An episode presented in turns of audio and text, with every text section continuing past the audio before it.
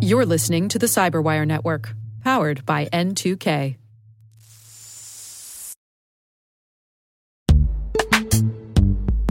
And now a word from our sponsor, Netskope. Netskope is a worldwide leader in SASE and zero trust. Its unified platform, Netskope One, provides optimized access and zero trust security for people, devices, and data anywhere they go helping customers reduce risk, accelerate performance, and get unrivaled visibility into any cloud, web, and private application activity. To learn more about how Netskope helps customers be ready for anything on their SASE journey, visit netskope.com.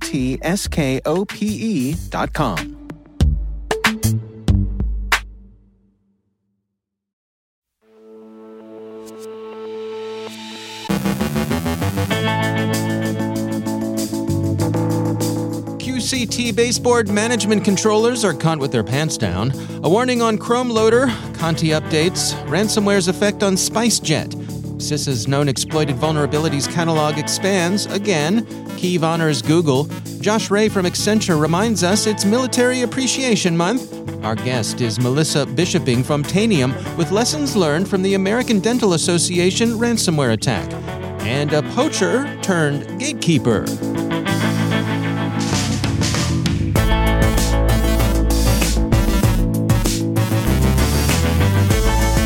From the CyberWire studios at Data Tribe, I'm Dave Bittner with your CyberWire summary for Thursday, May 26, 2022.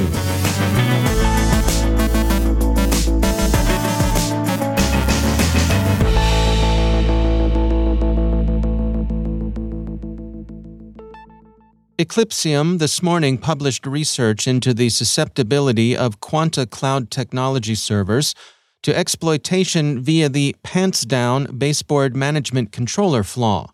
This vulnerability can provide an attacker with full control over the server, including the ability to propagate ransomware, stealthily steal data, or disable the BMC or the server itself. Additionally, by gaining code execution in the BMC, attackers could steal the BMC credentials, which could allow the attack to spread to other servers in the same IPMI group.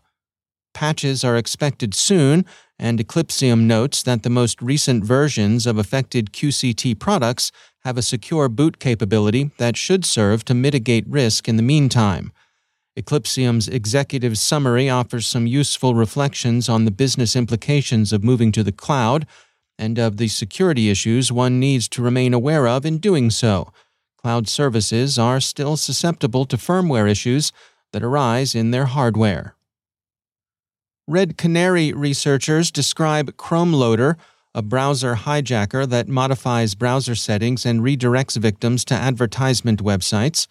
The malware is hidden inside what appears as a cracked video game or pirated movie or TV show. The malware uses PowerShell to inject itself into the browser and adds a malicious extension to it, which can be seen in PowerShell. And this is how, Red Canary explains, Chrome Loader was discovered. The PowerShell script allows for other malware to come in undetected and gain a hold on personal browser information. The Conti ransomware gang may have splintered, perhaps acting on the old corporate raider or dissident shareholder premise that a business can unlock value by breaking itself up. OODA suggests as much with its headline Is the Conti ransomware gang stronger apart than together? But Conti data dumps have continued.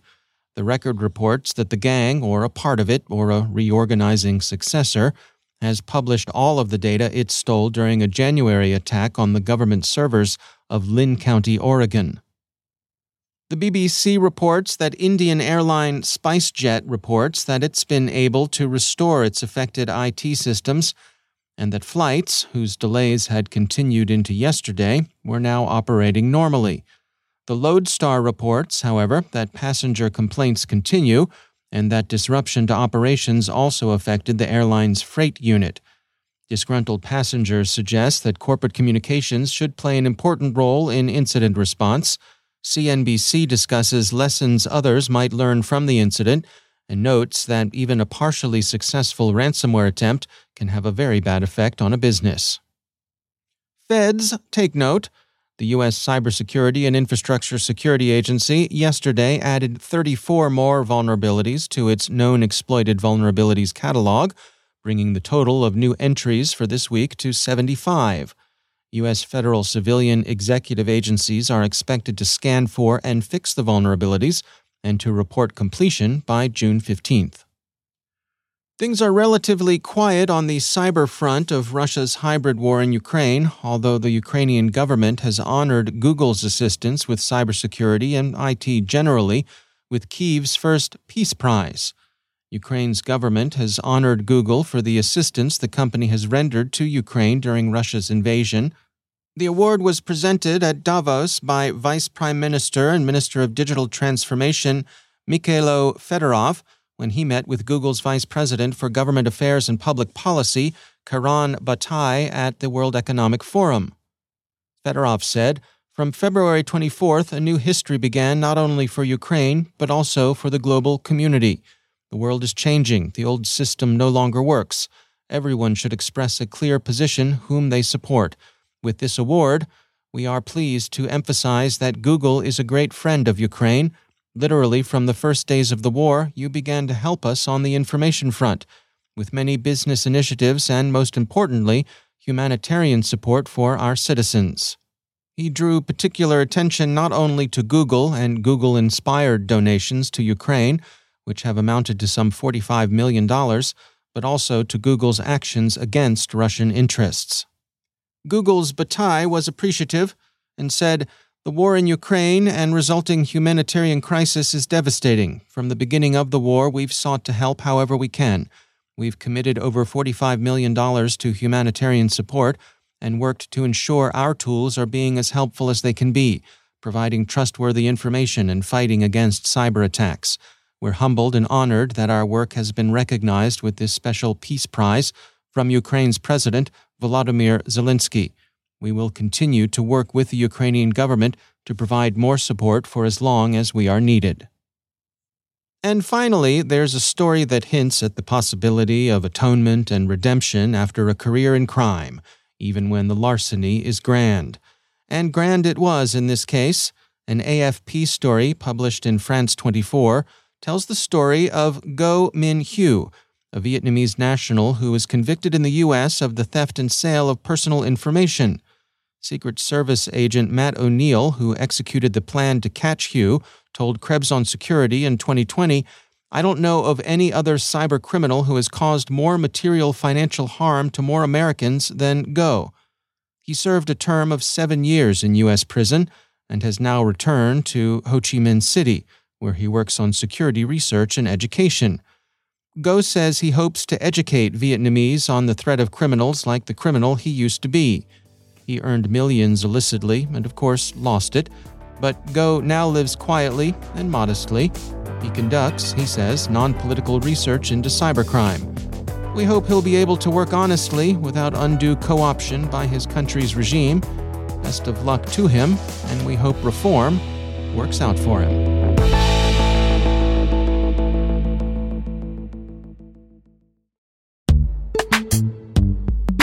Every day, your IAM tech debt grows. Your multi generational services struggle to work together.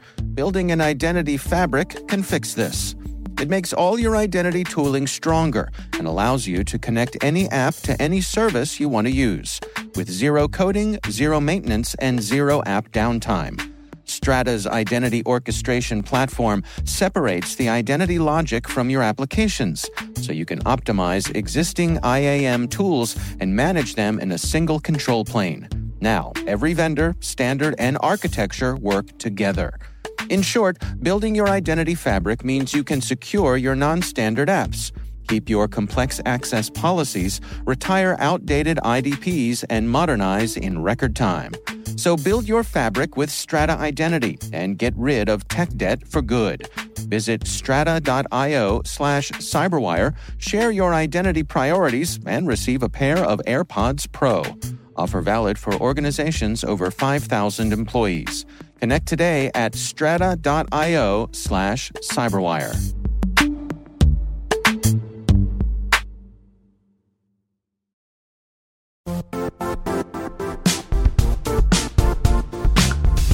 The IT world used to be simpler. You only had to secure and manage environments that you controlled. Then came new technologies and new ways to work. Now, employees, apps, and networks are everywhere. This means poor visibility, security gaps, and added risk. That's why Cloudflare created the first ever connectivity cloud. Visit cloudflare.com to protect your business everywhere you do business.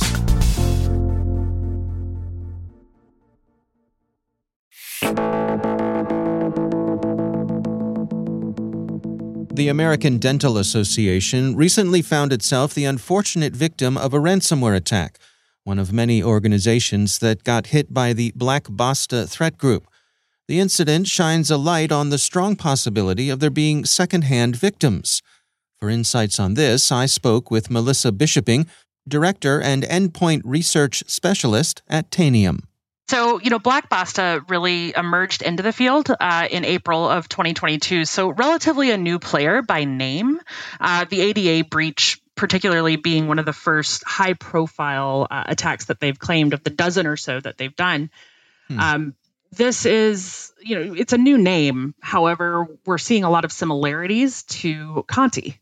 Uh, and so I, I, don't trade in speculation or, or rumors. Uh, there are some technical characteristics and just sort of their style of operations that suggest they may be doing copycat behavior. They could be another threat actor attempting to sort of eschew attribution or misdirect research, or they could be a rebrand. Uh, we don't entirely know yet. But we do know that some of the tactics and techniques are very similar. And so, therefore, some of the mitigating factors are going to be uh, the same best practices. Well, let's dig into some of those tactics and techniques, and, and, then we'll we'll touch on some of the things folks should do to mitigate. Uh, what are they up to? So, uh, with this specific Black Basta ransomware, you know, the, they're going to have the entire attack chain that that leads up to the actual execution, right?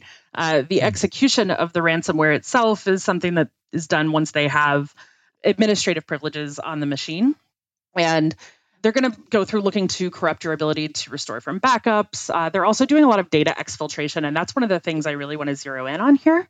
This is an emerging trend that we've seen over 2019, 2020, and, and still continuing now into 2022 is the data theft and exfiltration before encryption. Um, you'll hear it referred to often as the double extortion or triple extortion, or in some cases, quad extortion ransomware uh, to be able to maximize their return on investment and their opportunity for profit.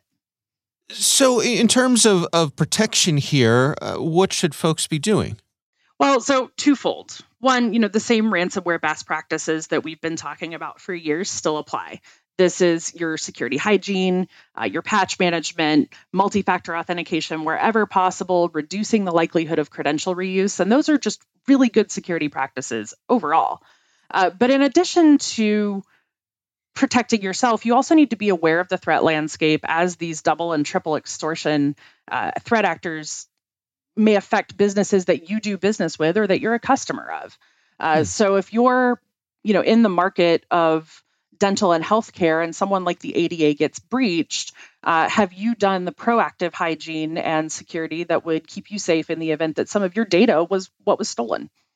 So, I mean, it really it's almost a mindset kind of thing of of uh, being sure to think beyond your own organization. Absolutely. You know, I, I talk to a lot of security leaders who, when any, you know, high profile, well connected organization is attacked, they immediately are asking, Am I next? Does this affect me? Do we have systems that are connected?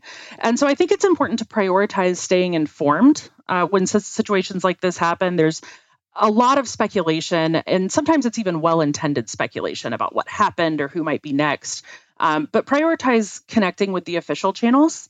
And you know, the incident responders who work on these issues are going to be reaching out and, and providing timely information wherever possible, but also sort of do a self assessment of what is the likelihood that maybe an employee signed up for a service using their work account that may be connected to this because we're in an adjacent industry. Um, the bottom line is avoid the speculation and fear mongering in the fallout of an attack. Stay informed through the official communications, and then proactively, uh, you know, educate your employees about fallout, social engineering tactics, and do some proactive password resets as well. You know, whenever we talk about ransomware, of course, lateral movement is a concern. What things would you like to highlight when it comes to that? Sure. Uh, I sort of touched on this in one of my earlier statements. You may have something as simple as uh, shared logins or you may have credentials that have been reused. And while those systems aren't traditional lateral movement um, if if your employees are reusing those credentials that offers now a potential for them to move into your environment because you've given them that that access. So uh, avoid creating that connection wherever possible in addition, some systems may have a direct connection. Uh, again, this is let's abstract it from the ADA specifically, but if an organization gets breached that you have payment systems connected to or that you share databases with, uh, you need to be aware of where that connection exists and uh, have that well documented and monitored for security. What are the take homes here? I mean, when, when you look at the situation here, the, how the, the ADA got hit and, and this particular ransomware group, What's the message you'd like people to take away from this? Absolutely. So, in the wake of these kind of attacks, people say, well, what can we do to prevent this? How can we stop this next time? What do we do? Um, there's never going to be a silver bullet to 100% prevention of things like ransomware attacks. So, much like uh, the medical industry and the dental industry, you can do some really great preventative measures that are, you know, we, we have researched these and we know that they're effective in preventing cavities, just like we know that there's certain things you can do that will prevent your exposure to uh, ransomware attacks. However, you need to be layering that with improving your time to detect and respond uh, and creating efficiency for your teams to be able to contain that blast radius and reduce the damage. So, you know, with every ransomware headline, the same fears emerge. It's important to note, though, that doing credential hygiene, asset visibility, you know, patch management, all of these are highly effective at reducing your blast radius and giving you time to go improve your detection and remediation skills. That's Melissa Bishoping from Tanium.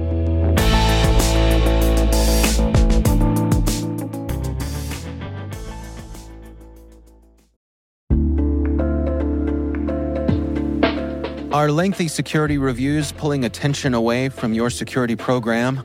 With the largest network of trust centers, Vanta can help you streamline security reviews to win customer trust, save time, and close deals fast. Proactively demonstrate security by showcasing key resources like your SOC 2 or ISO 27001 and provide real time evidence for passing controls. And when a security questionnaire is required, Vanta takes the first pass for you. Visit vanta.com slash cyber to take a self-serve tour. That's vanta.com slash cyber.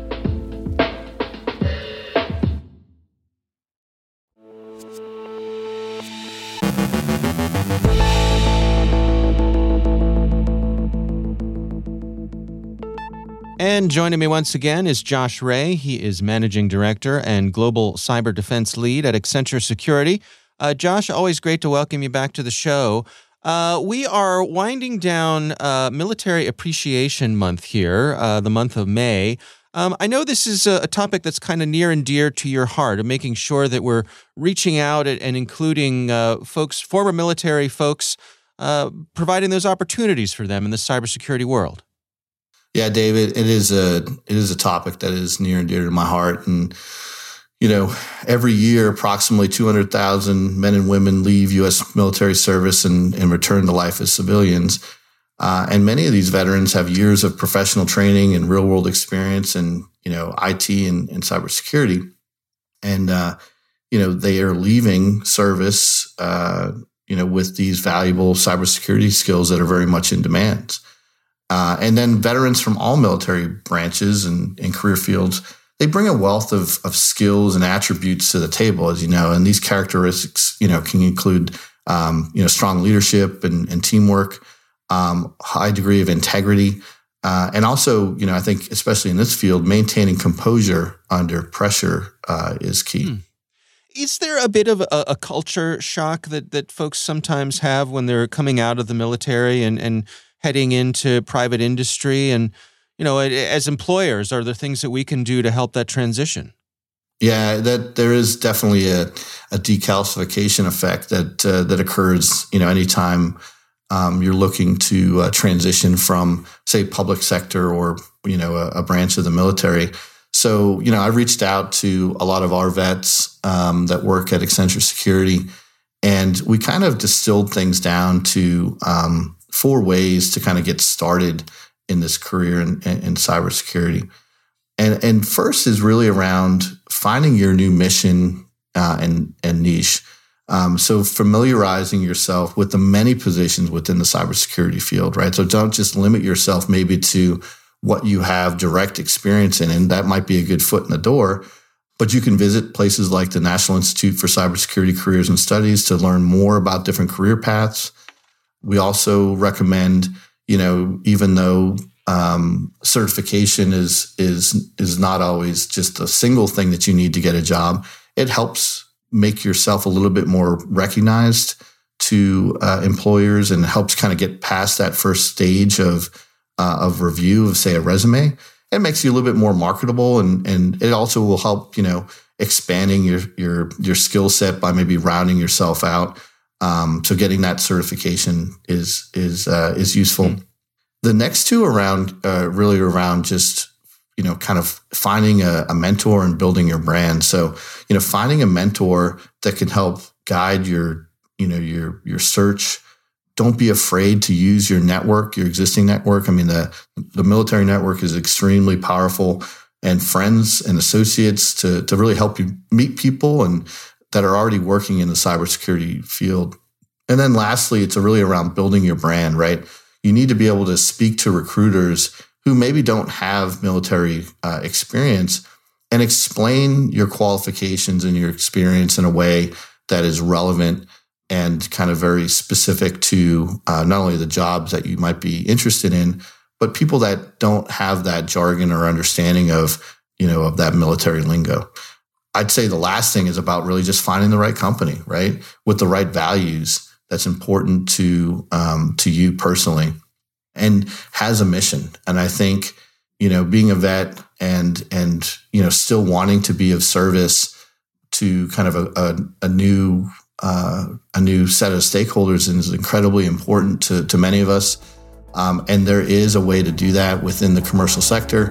Um, but you know, it's really about finding the right company that aligns to you know your own kind of personal personal ambitions and, and something that's going to further your career in, in that light. All right. Well, good advice as always. Josh Ray, thanks for joining us.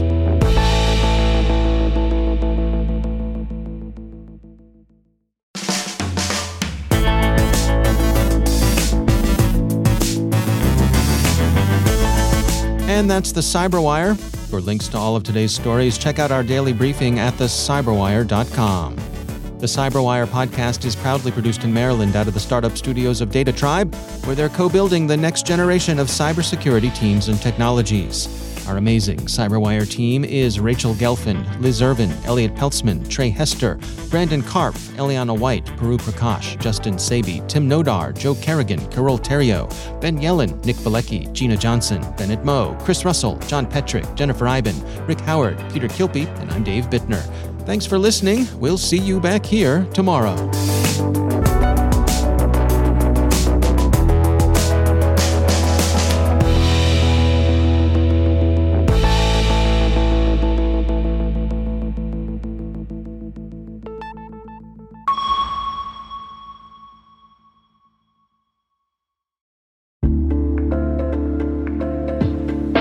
Listeners.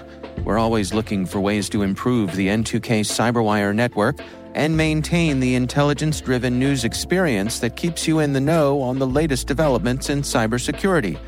We've launched our 2024 audience survey and would love for you to take a few minutes to share your feedback. And hey, there's even a chance to win a $100 Amazon gift card if you complete the survey. Visit cyberwire.com/survey. That's cyberwire.com slash survey and share your feedback now.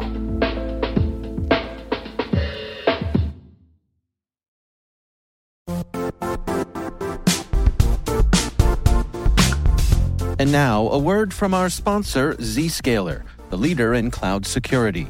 Cyber attackers are using AI in creative ways to compromise users and breach organizations. In a security landscape where you must fight AI with AI, the best AI protection comes from having the best data. Zscaler has extended its zero trust architecture with powerful AI engines that are trained and tuned by 500 trillion daily signals. Learn more about Zscaler Zero Trust Plus AI to prevent ransomware and AI attacks. Experience your world secured. Visit zscaler.com slash zero trust AI.